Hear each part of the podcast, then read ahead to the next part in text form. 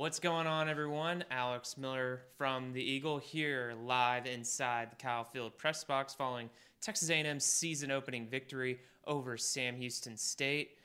Guys, it's been a long afternoon. Um, here, joined, of course, with Robert Cessna and Travis Brown of the Eagle. Sorry for not introducing you. Leave us out. I know. We'll just stand here and be your backup. All right, Cease. What what was the biggest takeaway from A&M's win over the Bearkats today?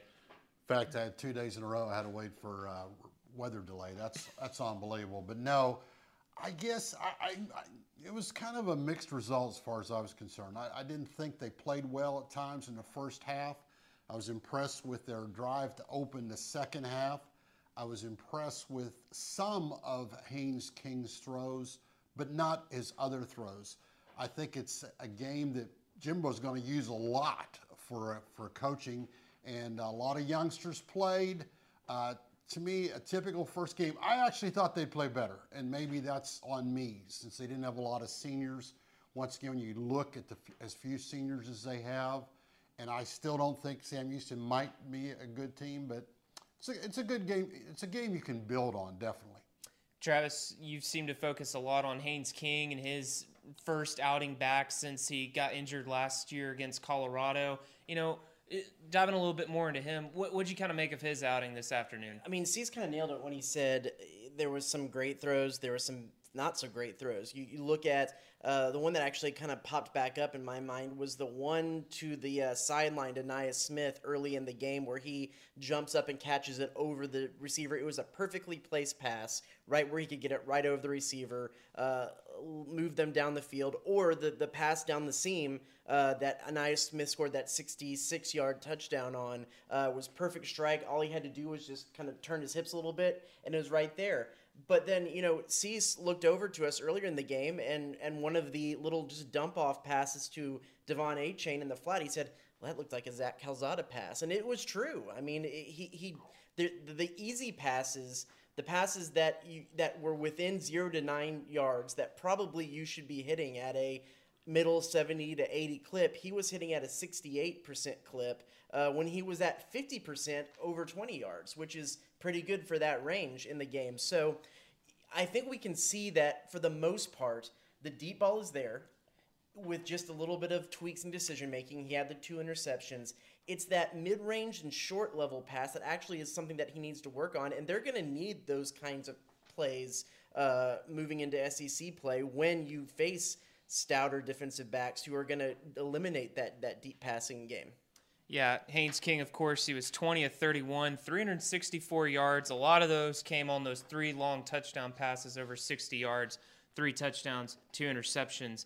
On the flip side, A&M really had a hard time getting the getting the running game established. And Cease, I mean, we we were chatting around the game. You know, uh, that offensive line, you know, coming in had high hopes and just really couldn't get it done for a while.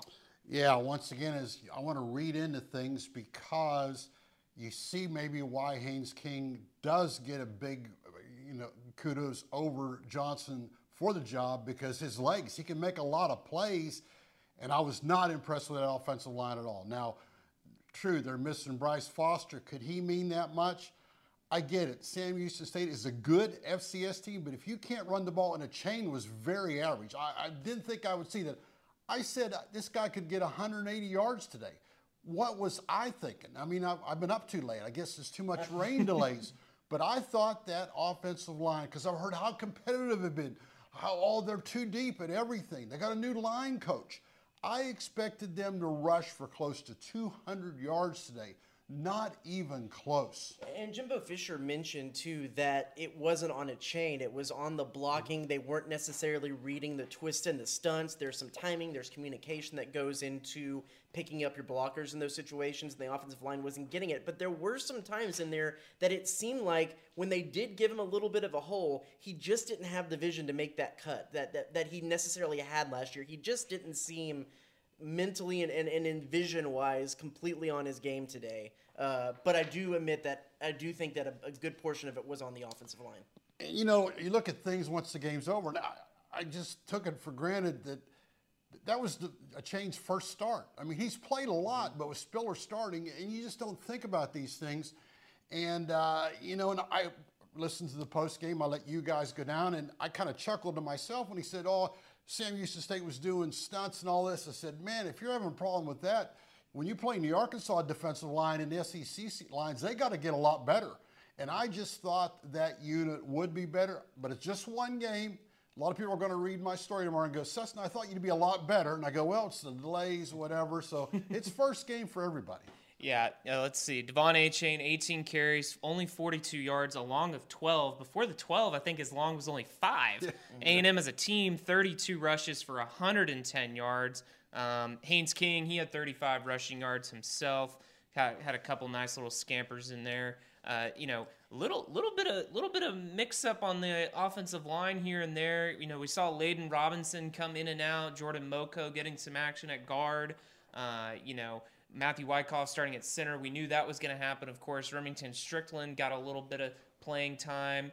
And you know, it was, it, it's going to be interesting to see if maybe there's a little bit of musical chairs going on in the coming weeks. It's certainly, you know, they had the what two hour and forty five minute uh, 41 minute, I think, rain delay. I, I honestly think that did them some good. I think they, yeah. I think that they loosened up a little bit coming out of that. I think they were a little bit tight. I think there was some, like even Jimbo Fisher said, some wide eyes from some freshmen in there. I think going in there kind of let everything because they looked they were still weren't great in the second half, but they looked like a completely different team. They looked like a team that was on the same page with each, each other. I mean, really, especially the offense. If you go back to the first, besides those two long touchdown passes, they were pretty anemic in that first half. Uh, it really was the second half that uh, made them that, that they really came out. And I, I do think there was something to having that. You know, you you.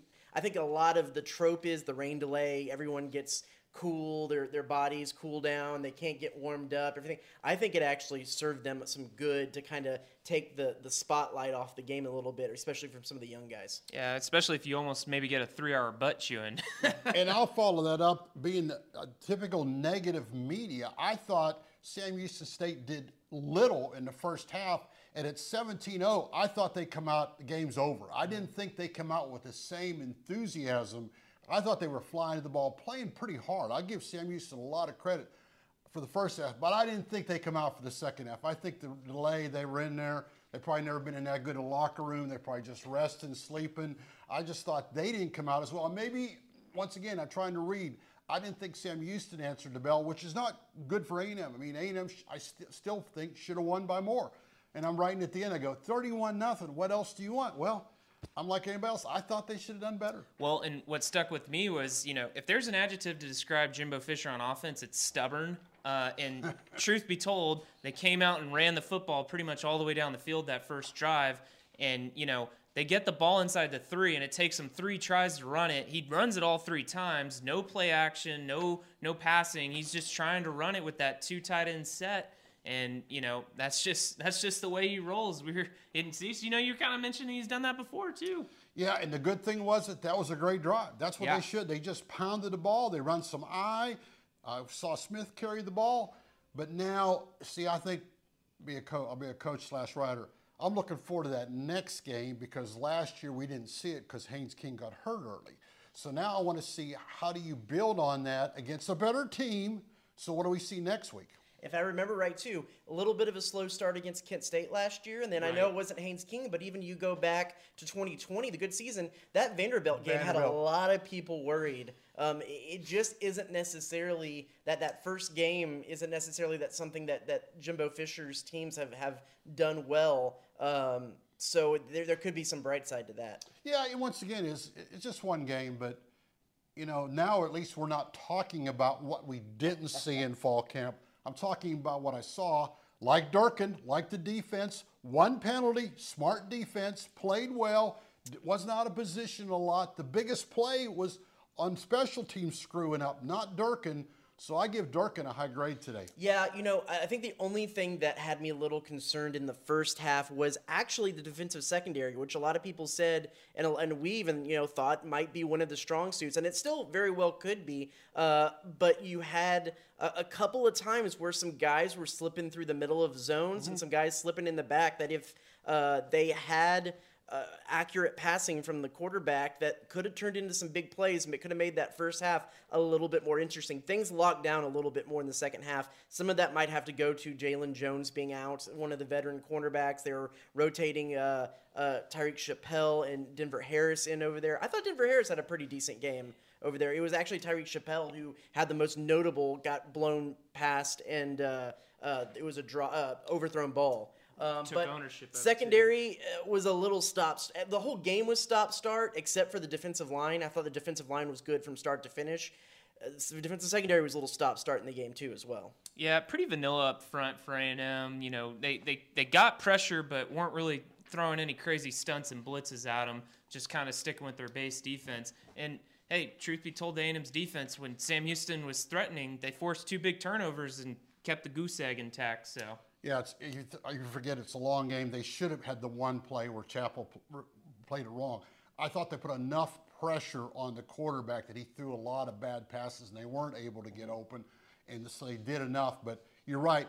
The way the game was going in that first half, if they make that play and they, it's 17 7, let's be honest, if they don't throw Smith at the end, that 10 nothing at halftime, that'd have been real shaky. That'd have been real shaky.